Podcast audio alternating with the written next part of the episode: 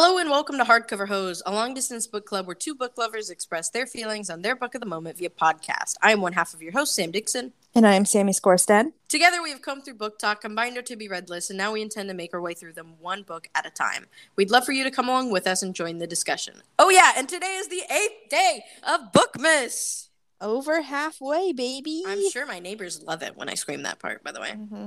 Yep. Yep. Okay. Uh, there's actually no book of the moment for today's episode.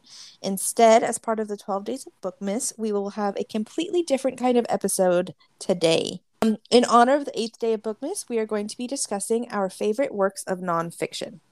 I know. It's shocking that we read things other than smut. Without further ado, let's get into it. All right. You want to go first? Yeah, I like I these episodes. I love not having structure sometimes. yeah, it is fun. I'm gonna um mention first a book that I have mentioned a couple times before now. Yeah. Um, I think it. I read this one the beginning of the year, and I think it's just left its mark on me more than any other nonfiction work, and that's um, Cassandra Speaks. Yeah. and um, I was thinking more about like what was in it, and the second half of the book. So they talk about initially like some of the mythology and the stories um, where women are kind of the uh, the cause of all of man's suffering and stuff. So like that's kind of how you start off, and then it goes into talk a lot about power and how to how women essentially I think can redefine what power means because a lot of times when people who are socialized to be men um try to exude power they do so at the cost of someone else. Mhm. and so there's a, a lot of talk about it's like okay how we can redefine what power actually means and what that would actually look like. And i don't know so it's just i i recommend it to everybody. I think it really made me think about a lot of things but it also made me feel really empowered as someone who identifies as a woman Mhm. um and i just felt very like okay i can i can literally do whatever i want to do and i can do it in a way that is good for me and can be good for other people too like i don't know it just like i i was like I, this book was a book where i'm like i can change the world Yeah. Okay. Fair. and very few books make me think that um so yeah i i will always love that book I have also two feminist manifestos in my okay list. Uh, one of them is a classic, A Room of One's Own. I read uh, earlier this year or late last year. Can't remember. Um, I don't necessarily like Virginia Woolf. Pretty much the only book I actually really enjoy of hers is Orlando because it's kind of like a think piece on transgender. Like in and in from her time, which was like kind of big huge. Yeah. yeah um I I really enjoyed that book, but uh A Room of One's Own like got me thinking more of about ooh, did you hear my Alexa I did. just ooh, that's uh I think it's our Christmas tree. exciting Which is very festive for this. Um but I just wanted to, to have a nod to A Room of One's Own because I did enjoy the concept of there are a few simple things that women need in their lives to feel independent and that is space of their own, a place to Mhm. write and you know, access to education. Um, And I'm, I, you know, I, I support those things. So Yeah. my other feminist manifesto on my list is "The Soul of a Woman" by Isabella Allende. Here I am again. Mhm. I have two Isabella Allende works on this list today. Okay, I just want to start with that. All right. Mhm. I love this woman to bits and pieces. And A Soul of a Woman, I read for a class because I was doing like a think piece on Isabella Allende uh, for a uh, Latinx politics class that I was taking. Um, Mhm. And I actually ingested a gummy before reading this book, and I read this book in one session. And I think that I should only read feminist feminist manifestos while high because they, it was my brain was thinking all the thoughts. Okay, okay um, I this book focuses on Isabel in her life now as like a middle-aged woman, and it's very sex positive, like Mhm. very sex positive forward. Like she discusses what it's like to want to keep your desire and actively talk about that. hmm Um, she also discusses like the way that her dating life ran amok even though that's not what her family wanted. And like there's all these societal pressures to to put a woman in a box. Like we're supposed to think from when we're young we want to get married we want to have kids. Right. And we want to be a housewife basically right? And she's like i obviously i wanted kids. She has kids. Mm-hmm. i wanted kids and i did think that falling in love and getting married would be great but these at the top of my list was to do something i'm passionate about and that has always been writing. Yeah. um and i just love this woman and yeah. it was fucking funny like she is funny and i appreciate a work of nonfiction that is funny so mm-hmm. this was one of those ones where i highly recommend it especially to get more of a um, an angle of a of a Latina woman who has gone through being literally politically exiled from her own country, yeah, um, and is now a New York Times bestselling author, and everything she writes goes to the top of that list. So I think it's a great pick to, to show how to get over adversity in your career field and uh, embrace what it is to be a woman. Hell yeah! Hell yeah! I so I have a few Isabel Allende books, and I think I have, uh, which I don't know. One of the ones I bought was accidentally a signed version, and so it was like Paula. right. That was like yes. forty or fifty dollars, but mm-hmm. I have it. Um, I so I just I I think before I move forward, I want to make a disclaimer that like I do not read nonfiction often. I don't either. I read like maybe one a month. Maybe. Maybe. See, for me, I think I've read like 5 total. Okay. Ever. Um that does like not including literal textbooks that I've had to read. um yeah. yeah. But I um so yeah, I'm like I'm newer to nonfiction. I have quite a bit that I have on my list that I'm like excited to read moving forward. But like genuinely, I think Cassandra Speaks was like the first time I was like, oh, I can really enjoy nonfiction. That's a big deal. Huge. That's yeah. huge. Yeah, I am with you. Yeah. Um, one book I'm looking at the title right now that I think, oh my God, I think I read probably when I was like 17. Yeah. Um, when I wanted to be like, who is she? Tumblr, Pick right, Me, Pixie, all all of the those vibes, you know? Yeah, yeah, yeah. Um, it's called But What If We're Wrong? And okay. it's by Chuck Klosterman and um Klosterman. Yeah, Chuck Klosterman. I, I wonder if he's it's a man, so I wonder if he's canceled. Um Oh, good. I'm gonna look that up.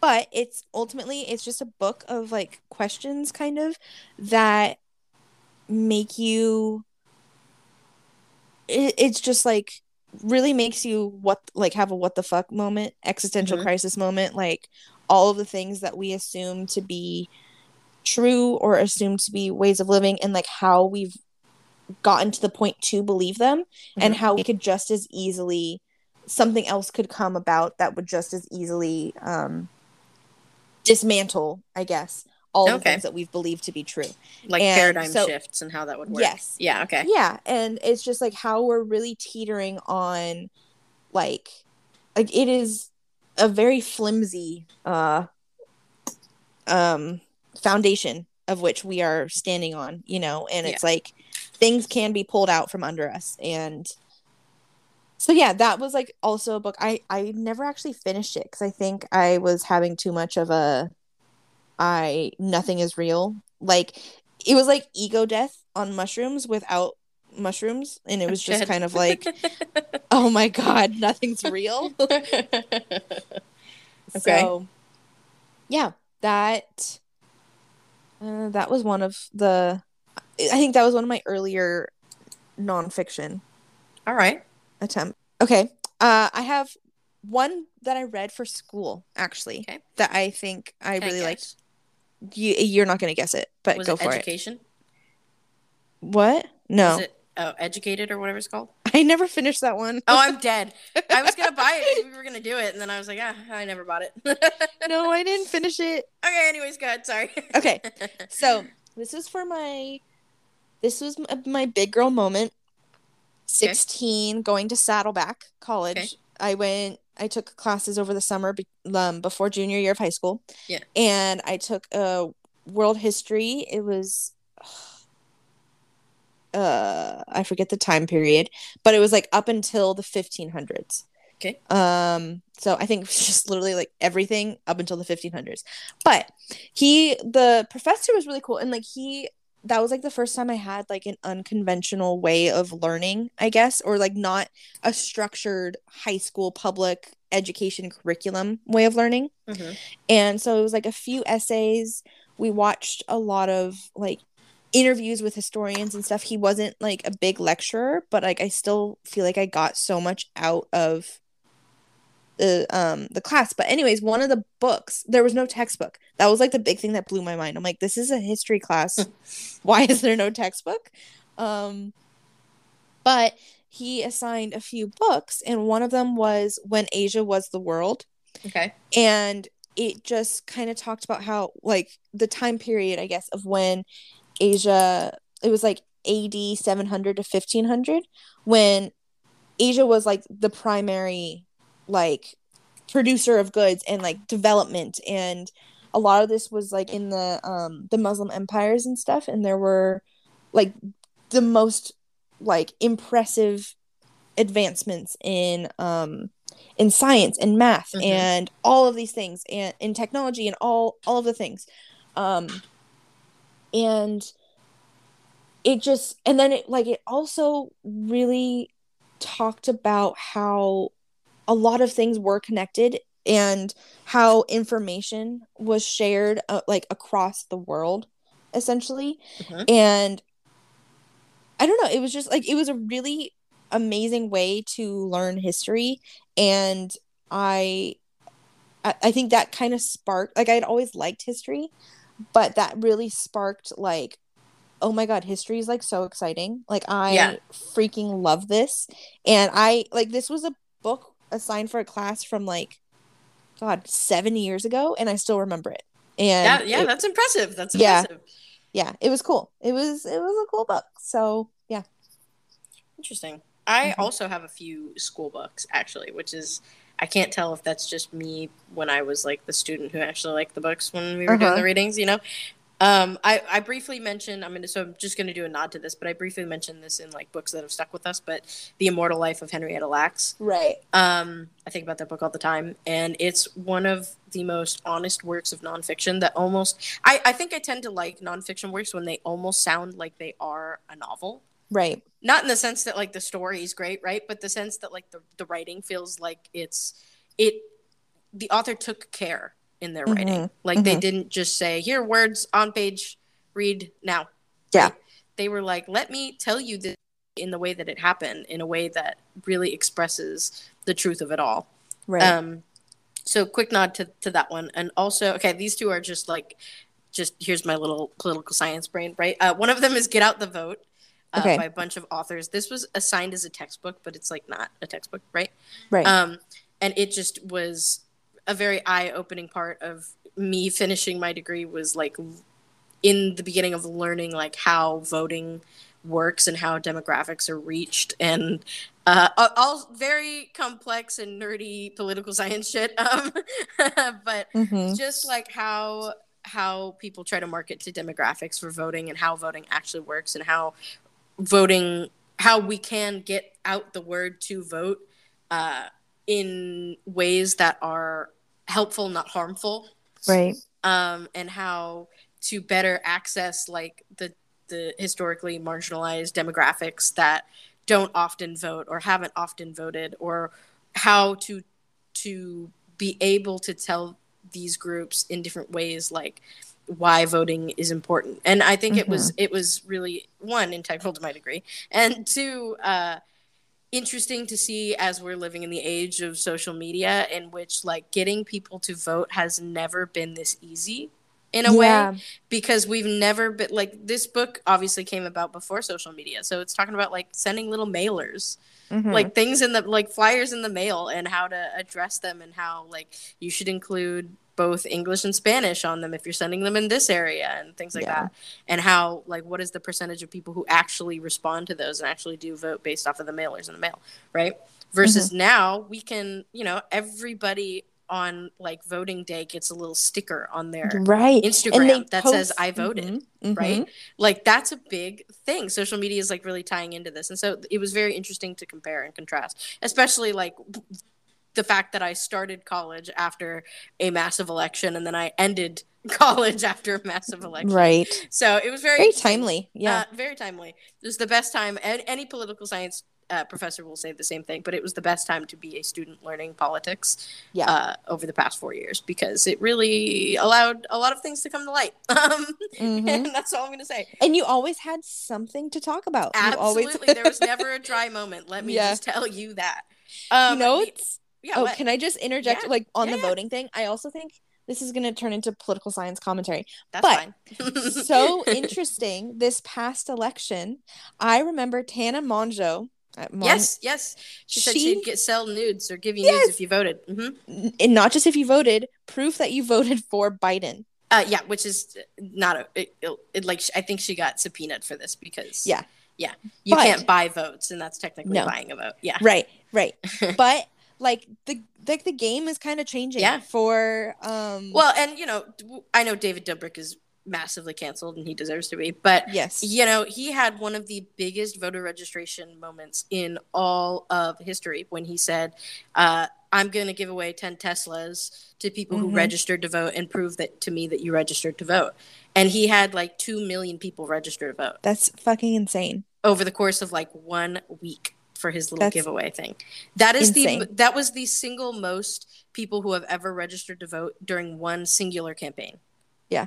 This okay, this really just goes to show you need young minds who Mhm. are like in like they need to be a part of the planning and the part of the brainstorming because you like things are different now. And Absolutely. like to think outside of the box and to and like a lot of things where people older people would probably think that was so dumb. If someone volunteered Yes. that at like a brainstorming session, they'd be like, That's fucking stupid. No. Next.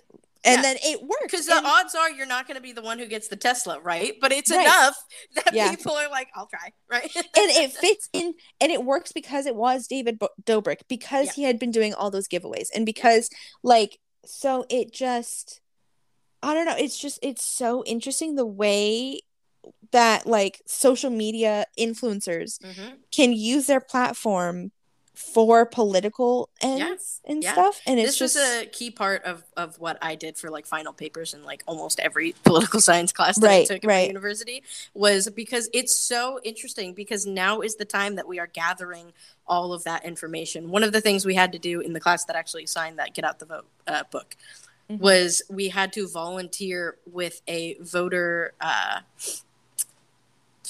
campaigning organization doesn't matter which one and it's not for like it's just for registering voters right Mhm. not for like you have to vote for this person or whatever Right. uh, you had to do at least 40 hours throughout the semester with a campaign for voting Mhm. Uh, and it's all based in social media. It was not like in person. And i know we were in the middle of the pandemic right? That Right, right. sense. but like it was you are in a google te- or whatever microsoft teams thing with a bunch of people from all over the us who all have specific texting times and they use a specific app and they copy and paste a paragraph that's like have you registered to vote? And it's texting real people and they're all assholes because they're tired of people asking them to register to vote right? Right. Yeah uh, it was annoying. just crazy. It was it was a very interesting experience and i think like having the information that i gathered from also that book was very you know interesting and insightful um Yeah.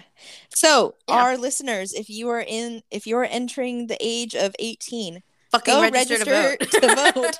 don't It's wait important. for Tana Mongeau to try and buy your votes. Don't wait for a Tesla. yeah Like, just go vote just go register. it takes it takes two minutes you can do it on for whatever state you're in on any website and if you have questions about voter registration rules and how late you can register to vote in your uh, particular county for you know local uh, state level or or national elections you, there is a fantastic resource uh, promoted and produced by the green brothers who we fucking love um, th- in which they on their Crash Course channel they have a video that shows how to register to vote in all 50 states. You click on your state, it sends you to a video that tells you how to do it with a link at the bottom that you can click on to go do it in real time. Somebody will literally hold your hand and walk you through it. It's very easy. Register to vote. There's no excuse. There's Do it. literally no excuse. And vote. Oh my god, this is your Yeah. like I'm not going to be that person right now, but vote. Like this is so important. It doesn't matter what level that you are voting on. Express your right as as, as you know, a fucking person in the US who has citizenship, right? Right. Like, vote. This is Yeah. your civil duty. Vote. Yeah. Okay. I'm I'm done talking ab- about that realm of politics. I have Okay. another one for later, but before we move on to discuss more of our favorite works of nonfiction, let's listen to a quick word about the brand sponsoring today's episode. This episode is brought to you by FX's The Veil, starring Elisabeth Moss. FX's The Veil is an international spy thriller that follows two women as they play a deadly game of truth and lies on the road from Istanbul to Paris and London. One woman has a secret, and the other has a mission to reveal it before thousands of lives are lost. FX's The Veil, now streaming, only on Hulu. Before we move on, we just want to remind you all that today is the eighth day of our 12 Days of Bookmas Marathon. We've really enjoyed ourselves so far, and we hope you'll continue to join us for the rest of our 12 day bookish marathon leading up to Christmas Day. Okay. Uh, Okay. I have one. Go. Okay. Give it to me. Let's talk about sex. Okay. Okay. This book, I'm not done with it yet. Okay. Um, but I've been listening to the audiobook. Love an audiobook. Love a Yes. nonfiction audiobook. Yes. It's It's, different. And it does. And I'm like, oh my Mhm. God. Like I do it when I'm driving and I'm Mhm. like, oh my God, I'm learning something. Yep. I'm look at me. Look at me. I love audiobooks when I'm doing the dishes or working or whatever. I'm like, look Yeah. at me. I'm Yeah. I'm making my brain do so many things right now. I'm showing up for myself. That's what I'm doing. Okay. Literally. This is um Come As You Are by Emily Nagoski. Mhm. Um and it's kind okay, so it presents with some research done recently um or like over the last 10 years or something about uh female anatomy and like people who identify as women with female anatomy. Mhm. um because unfortunately that is like she t- she addresses how like this book is does have a kind of specific demographic because it reflects the research that has been done so Mhm. far That makes sense. um I like a nod to, to things like that, by the way. Yeah. yeah, Yeah. so it's like and she's like i am here to write a book when there is research that i can write with for any and every other identity and yeah so i and i i freaking love that so anyways so this it talks about sex and it talks about your brain and it talks about your organs and so it, it does the sciencey part but it doesn't do it in a painful way but Okay. it gives you the information you need to be like oh my god i understand now why this is how i react in this Mhm. situation i understand now why i like this or why i don't like this or Mhm. why i feel this way with my partner or all these things and she like shows she she's a sex psychologist Okay. um i guess. She has like i, I think a bajillion phds um but she's Cool. also a professor. And um so she kind of integrated a few of um a few real stories of um people who obviously consented to have their lives talked about. Um but it was just okay all, like the stories of the people who had suffered some sort of sexual trauma Mhm. and then going into like the chapters that discussed sex after sexual trauma no matter how many years no matter and like it also talked about religious trauma and it talked about the ways in which our brain is shaped in the times the early days when our brain is shaped to associate things with sex Mhm. and associate things with pleasure or not associate things with pleasure Yeah. and like honestly this book has just been mind-blowing in so many ways and it just it, it helped me to understand me Mhm. so much better and it was like and it made me feel not embarrassed or ashamed for certain things that I've like struggled with, I guess. And and I think that's like what the whole goal of the book was to do was to like put the power back in the hands of women who maybe didn't feel at any given time like they were they had the power in sexual situations. Mhm. And so this uh like oh my god, anyone any person with a vagina like please read or listen to this book. This it it, it just like I think it's the sex ed course that we all needed needed but didn't and, get. but didn't get. Yeah. And it's just like and it's like there's some there's the sciency stuff to back up the claims that she's making and stuff and to like help you but it's done in such a way and like in in a self-aware way of like all right buckle in like we're gonna get into some like numbers and stuff Mhm. but like it'll be short and it's necessary. Yeah. Um yeah so it, it just like kind of blew my mind of like and i i still have more to listen to but so far it's just really like i feel like i actually like know a part of myself that i've been like neglect i don't know why i just clucked my Cluck, cluck, cluck. cluck but like a part that i've like has been neglected Mhm. for so long and i'm like okay i forgive i forgive myself and i forgive parts of me and things that have happened to me and i'm okay with where i'm at and i know how to move forward right. with thing and it's just like oh it's so freaking good. And i think um she's the author too has done a few podcasts with uh glennon doyle i think and Oh, okay. her team and maybe also with brene brown.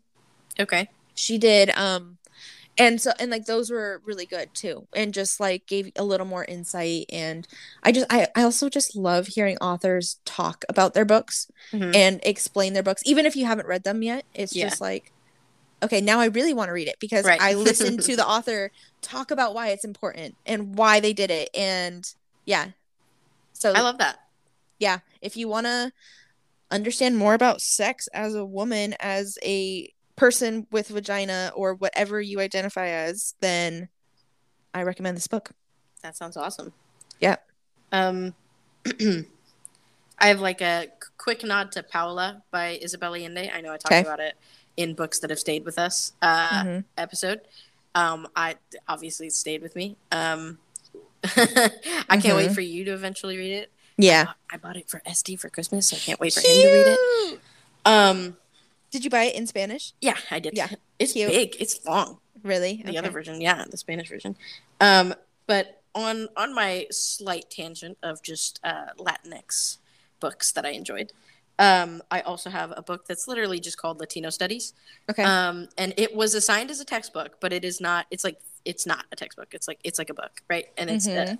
a, a work of nonfiction that talks about um, different ways in which latin american history has been taught uh, and it goes into different sections on different kinds of Latinos and how how their history has been taught and how it is taken in um, into like U.S. context, like U.S. educational context, if that makes sense. Like Mhm. how Chicano studies have evolved over the years, and how like uh, Puerto Rican studies have evolved over the years, and how there's a whole realm now in the U.S. of studies dedicated to uh, Latinx Latine studies, and how as that develops, we can see more of how the United States played a role in each of these histories Mhm. that is usually negative, right? It's it's Right. very big on perspective, and how now it is an interesting thing to see that the U.S. is acknowledging it in an academic, a higher academic setting. only in that setting.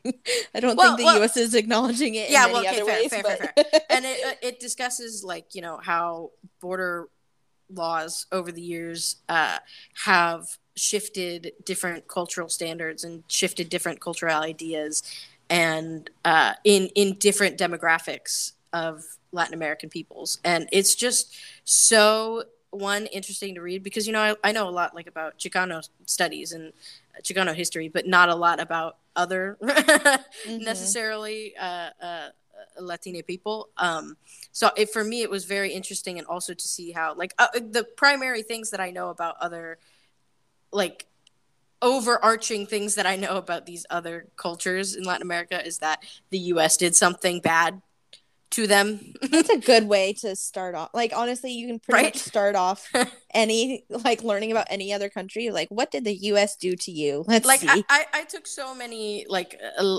Latina history courses in college that it may as well have been my minor. Like, um, mm-hmm. um, and it almost was. I was just too lazy to declare one. Um, Fair too enough. much paperwork, dude. Too much paperwork and meetings mm-hmm. with your academic advisor who doesn't remember you anyways.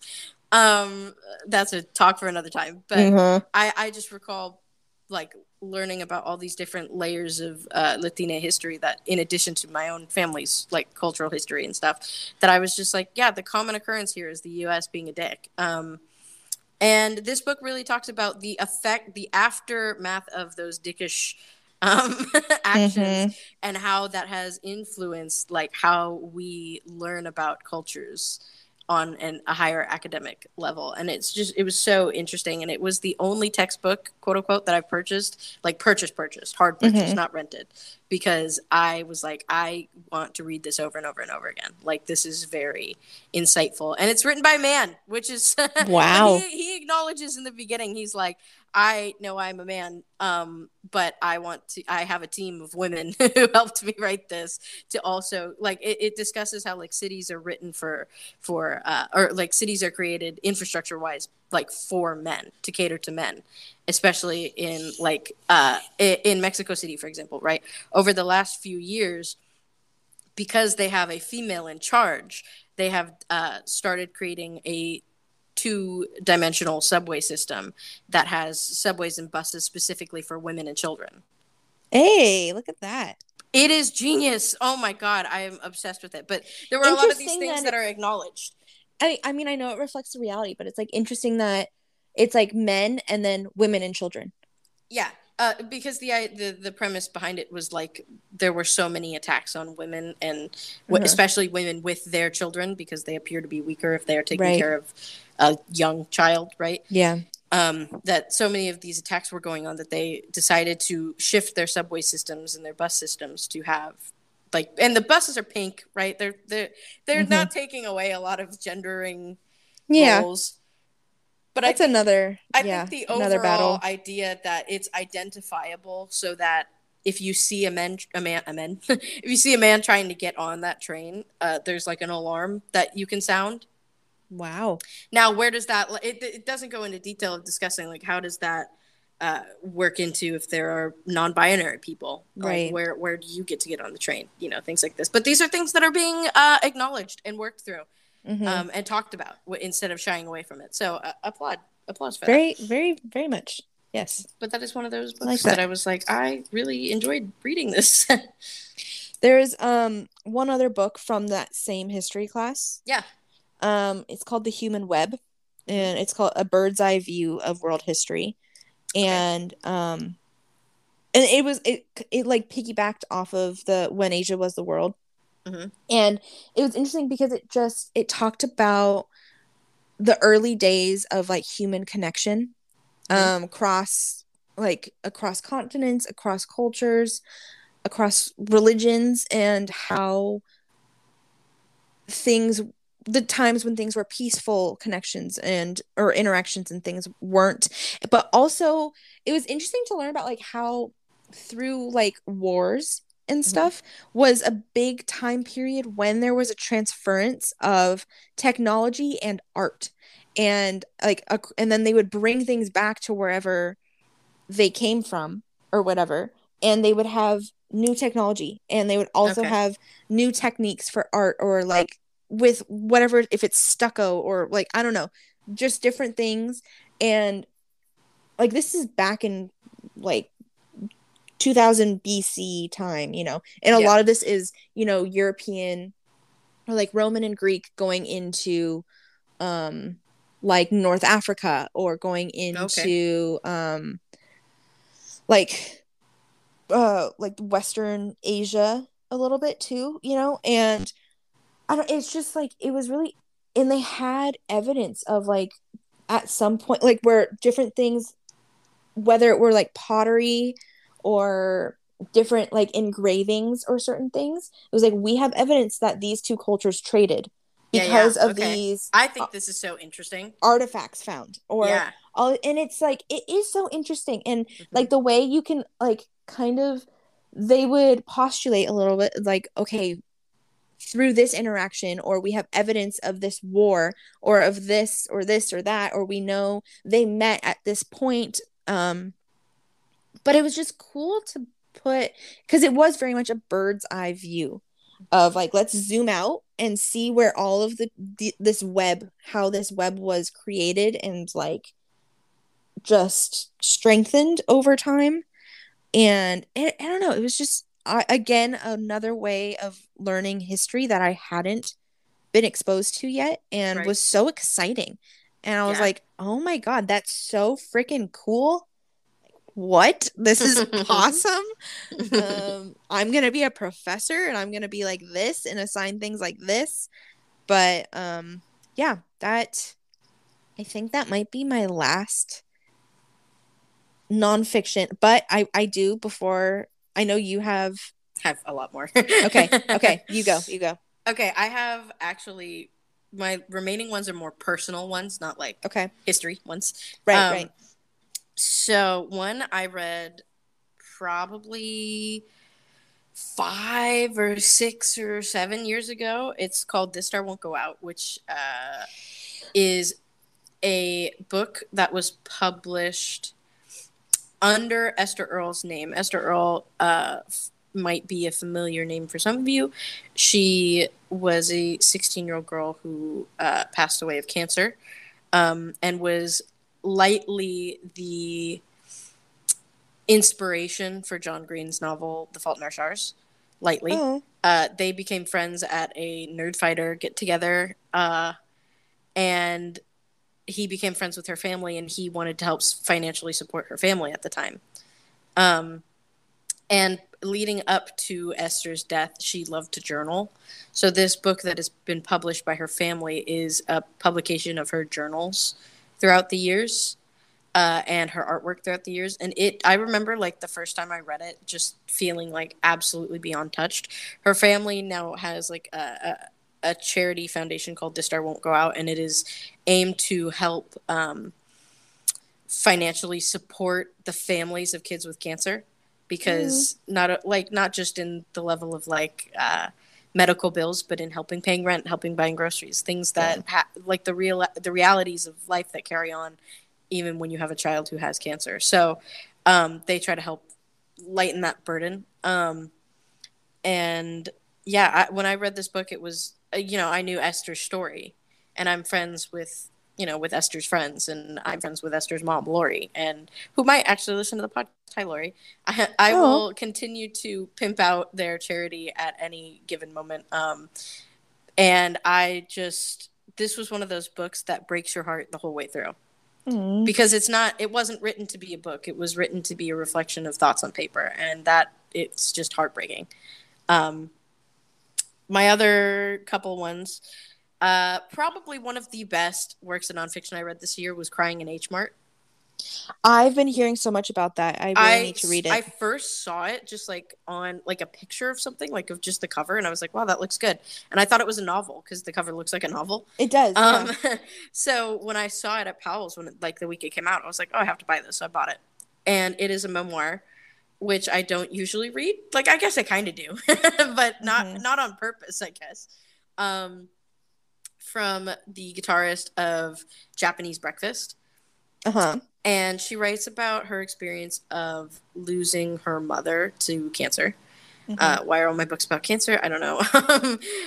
and uh, it, it's just this deep book about her watching her mother deteriorate in a way where she has to step in and kind of learn the recipes like the Korean recipes that her mom tried to teach her when she was growing up, but she was too stubborn to listen to, Yeah. and things like this. It was it's just heartbreaking because you, you obviously know that her mom's gonna die at some point in the book, right. uh, and it's just heartbreaking to read that experience and the reflection and how she was like, I never felt good enough for my mother or loved by my mother, but then like in her absence, I have this un inexplicable heartbreak, you know. Right. Um, it was beautiful. It, I recommend this book to anyone. It I fucking loved it, and the the audiobook was very good too. Um, okay, and almost done. Two more. okay. I have a book called Sorted uh, by my good friend Jackson Bird. He published this a few years ago. It is about his experience of realizing that he was a trans man. Mhm. Um, and his experience, especially being a public figure, he ran a very popular. I'm sorry, Jackson, if you still run this YouTube channel. I don't watch YouTube anymore. Um, but he used to run a YouTube channel called Will It Waffle, uh, wherein he would put weird shit in a waffle maker and almost It burn Waffle. his almost burn his New York apartment down. Um, I met Jackson back in 2014, I want to say, at VidCon for the first time, and then we both ended up living in New York at the same time. So, uh, his experience in coming out, in being a public figure, and coming out, and having people watch how testosterone changes how he looks and how Mhm. he sounds over the years, and uh, just how people regard him in all those ways. He is so eloquent in the way he writes. I just love him so much. So I'm very I was very proud when he first published his book and it was one of the first nonfiction books I read, I think, when I like that wasn't for school when I was in high school, you know? Mhm. Um and it's just beautifully written and I enjoyed reading his perspective of things as, you know, like a cis woman. Like it's Yeah. it's interesting to pick up another perspective that's not your own. And so I applaud Jackson for everything he's done, and uh, he deserves all the accolades he's received for his book.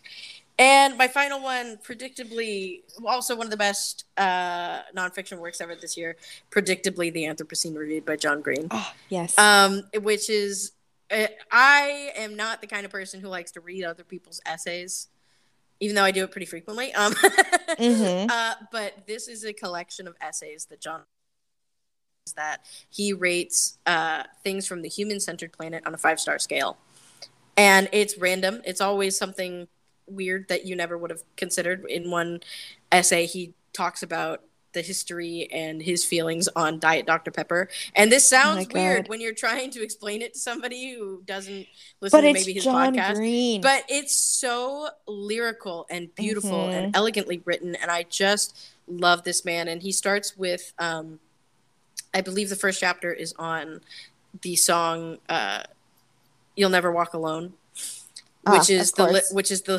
the coincidentally the motto for liverpool supporters uh, and liverpool football club and so there's just so many things in this in his essays that i just I think I cried. Like this is one of those books where like I had to read it slowly, which I don't do. I usually eat a book. Like I'm like I do not wait. I don't like waiting. I like to read it all in one sitting. This book Right. I had I cried so much just because I was moved emotionally by the words. Not even like it was sad. It was just moving me so much that I would like I was like, man, I need a break. I need, to like read the next essay tomorrow.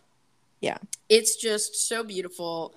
Um everything he discusses is in such a way that is like reminds you that people have the most incredible minds and John Green is included in that. Like I would never have thought to rate things from you know the human centered planet on a five star scale but here it is and it's a book of perfection and an easy five stars for me and i recommend this to anyone. It also has a very beautiful cover and if you are not a book person and you but you are interested all of the things he reviews are in his podcast in different episodes of the anthropocene reviewed online and highly recommend them because they're but don't don't listen if you don't want to cry because I made the mistake of like listening to those when I would commute in New York, and I would be Mm-hmm. like fully sobbing on the subway. So Understood. yeah, I I have Read that sitting on my bookshelf. Yeah, I need. you to have to. It's so good. It's I know. I think I'll really so like good. it. It's so just real. It's so like let me reflect on these things that might be simple. And there's a historical background that he takes. He does a lot of research into each of these things he discusses, and I just wow, I, I I think it's so interesting and unique that it, it's one of those things that I was like, yeah, this is this is something that I think most people should read, and it just won uh, the book re- the Goodreads uh, best nonfiction. I think. Nonfiction. yeah, or best essays. for him. Yeah, and and uh, Crying in H Mart just won best memoir as well for the year. Cute. So, good, good No- for them. Yeah. Love that. Love that. Okay, I Well, want to go through yeah. a minor list of Oh. the books, the nonfiction books that I want to read Yeah. that are like pressing. Yeah. That I need to read. Okay. Top of that list. Yeah. Um, is The Body Keeps the Score. okay, I keep seeing that everywhere. Mhm. It's a book about trauma and psychology, psychiatry, essentially, and just I like everyone who has read it and has recommended it is just like like kind of like how I I think saw Come As You Are was like I understand myself so Yeah. much more now. Like Mhm. and I know now how to deal with myself and how to treat myself with especially for people who've like suffered trauma and who have you know been the victims of some things and and like i think there was a, like a part of the book it mentioned something about like not having trauma as a trauma in itself and i don't know Yeah. like there's just like so many so like that i have the audiobook um and i think i'm going to start that as soon as i'm done with come as you are Mhm. okay next i want to do unbound which was I keep seeing that everywhere. Mhm. Tarana Burke, and she was the creator of the Me Too movement. Mhm. And I, I really, really, really want to read that. I listened to her interview with um, Glennon Doyle on her podcast, Okay, okay. and I was like, "Oh shit this this shit's gonna make me cry. This is gonna be like yeah. amazing." Um, so I have that one. I also have Hood Feminism. Yes, that's on my list too. Yes, um, I need to expand my knowledge of feminism and how I can do better and be better. Um, so yeah, I have that on my list, and I think that's gonna be really good. Um, the Anthropocene reviewed, obviously. It's Also- it, it's so good. I know, I know, I know, I know. Um, also, I've like I've been listening to Glennon Doyle for a long time, but I also really want to read. I haven't read her books yet, and she has Untamed. Yeah, I was gonna say I want uh, Untamed is on my list. Yeah, Untamed and Love Warrior Mhm. too, which came before Untamed. And I I just I love her. i i love her love with Abby Wambach and um I it's I also I might as well just recommend their podcast too. We can do hard things. I it just like makes me happy when I listen to them. And um they have it's with Glennon, her sister, and um Abby now Okay. um but it's really good and it's just oh yeah so good but um and then also i also have 101 essays that will change the way you think or will Okay. change your what's that called 101 essays that will change the way you think yeah and i that's been sitting next to my bed and i want to read that last one Yeah. is that i want to read is um prisoners of geography Oh, that sounds interesting. yeah, I think it's gonna be really good. Kind of back into my history brain a bit, Mhm. and it just I think it just talks about how um like it's you, prisoners of geography, like where you were born, and the region that you're in really dictates a lot of your Absolutely. economic um and just like social anything like the limit or like the limits that have been placed on you by where you were born and also Mhm. like the countries like on a broader scale too of like how countries are able to develop and how they have been exploited is a really really big product of just the placement on a map and how weather affects them and how like the the type of land that they have and all of that like so i think it's i think that'll be a good one I'll add it to my list as well. hmm just learning things we out here learning We out here learning. I plan on. I, I I have like a. I'm working on my book journal for the new year. Uh-huh. Um, and I saw somebody says they're trying to commit to reading a cla- one classical novel every month. Okay. I don't think I can commit to that, but I want to commit to reading at least one work of nonfiction that will make my brain learn things okay. every month. Uh, think at least one, because I did. I almost did that this year. I read like a lot more nonfiction than I usually would, and I Mhm. think I found myself kind of shocked that I was doing that. But there's so much to be read and so much to be learned, and I think that why limit myself when I, I read so many books anyways. What's one more nonfiction Right. work? Stretch the brain a And little th- bit, you know. honestly i feel like so many classical works are just like they they were given the title classical or like as a like a, a classic Mhm. By a man at some point. Yeah, and it's just like they're not that good. Like some of them just are really not that good. And they're really misogynist. And just like why would i read this now? There's nothing i want to take away from this book. Yeah. besides the fact that like people think i'm smart because i've read something that's has the classic yeah, you know literally. reputation That's like when that's like when people ask you what you're reading if you're reading a fantasy novel and you say, "Oh, you know, it's kind of like Game of Thrones," and people respect you for that yeah because it's that's a man who wrote a series, you know. Ah. And we love Game of Thrones. So I'm not saying we don't, right? But Yeah. if you say, "Oh, I'm reading a, a fantasy novel and it's you know high uh, fae fairy high smut. fae fantasy fantasy smut and shit," then everybody's like, "Oh." You know, Okay. let women enjoy things, right? right Anyways, all right. I think that's where we're going to leave it for this episode. Before we part, we'd just like to thank you for listening. If you enjoyed this episode, I encourage you to leave a review on whichever platform you're listening on, if applicable.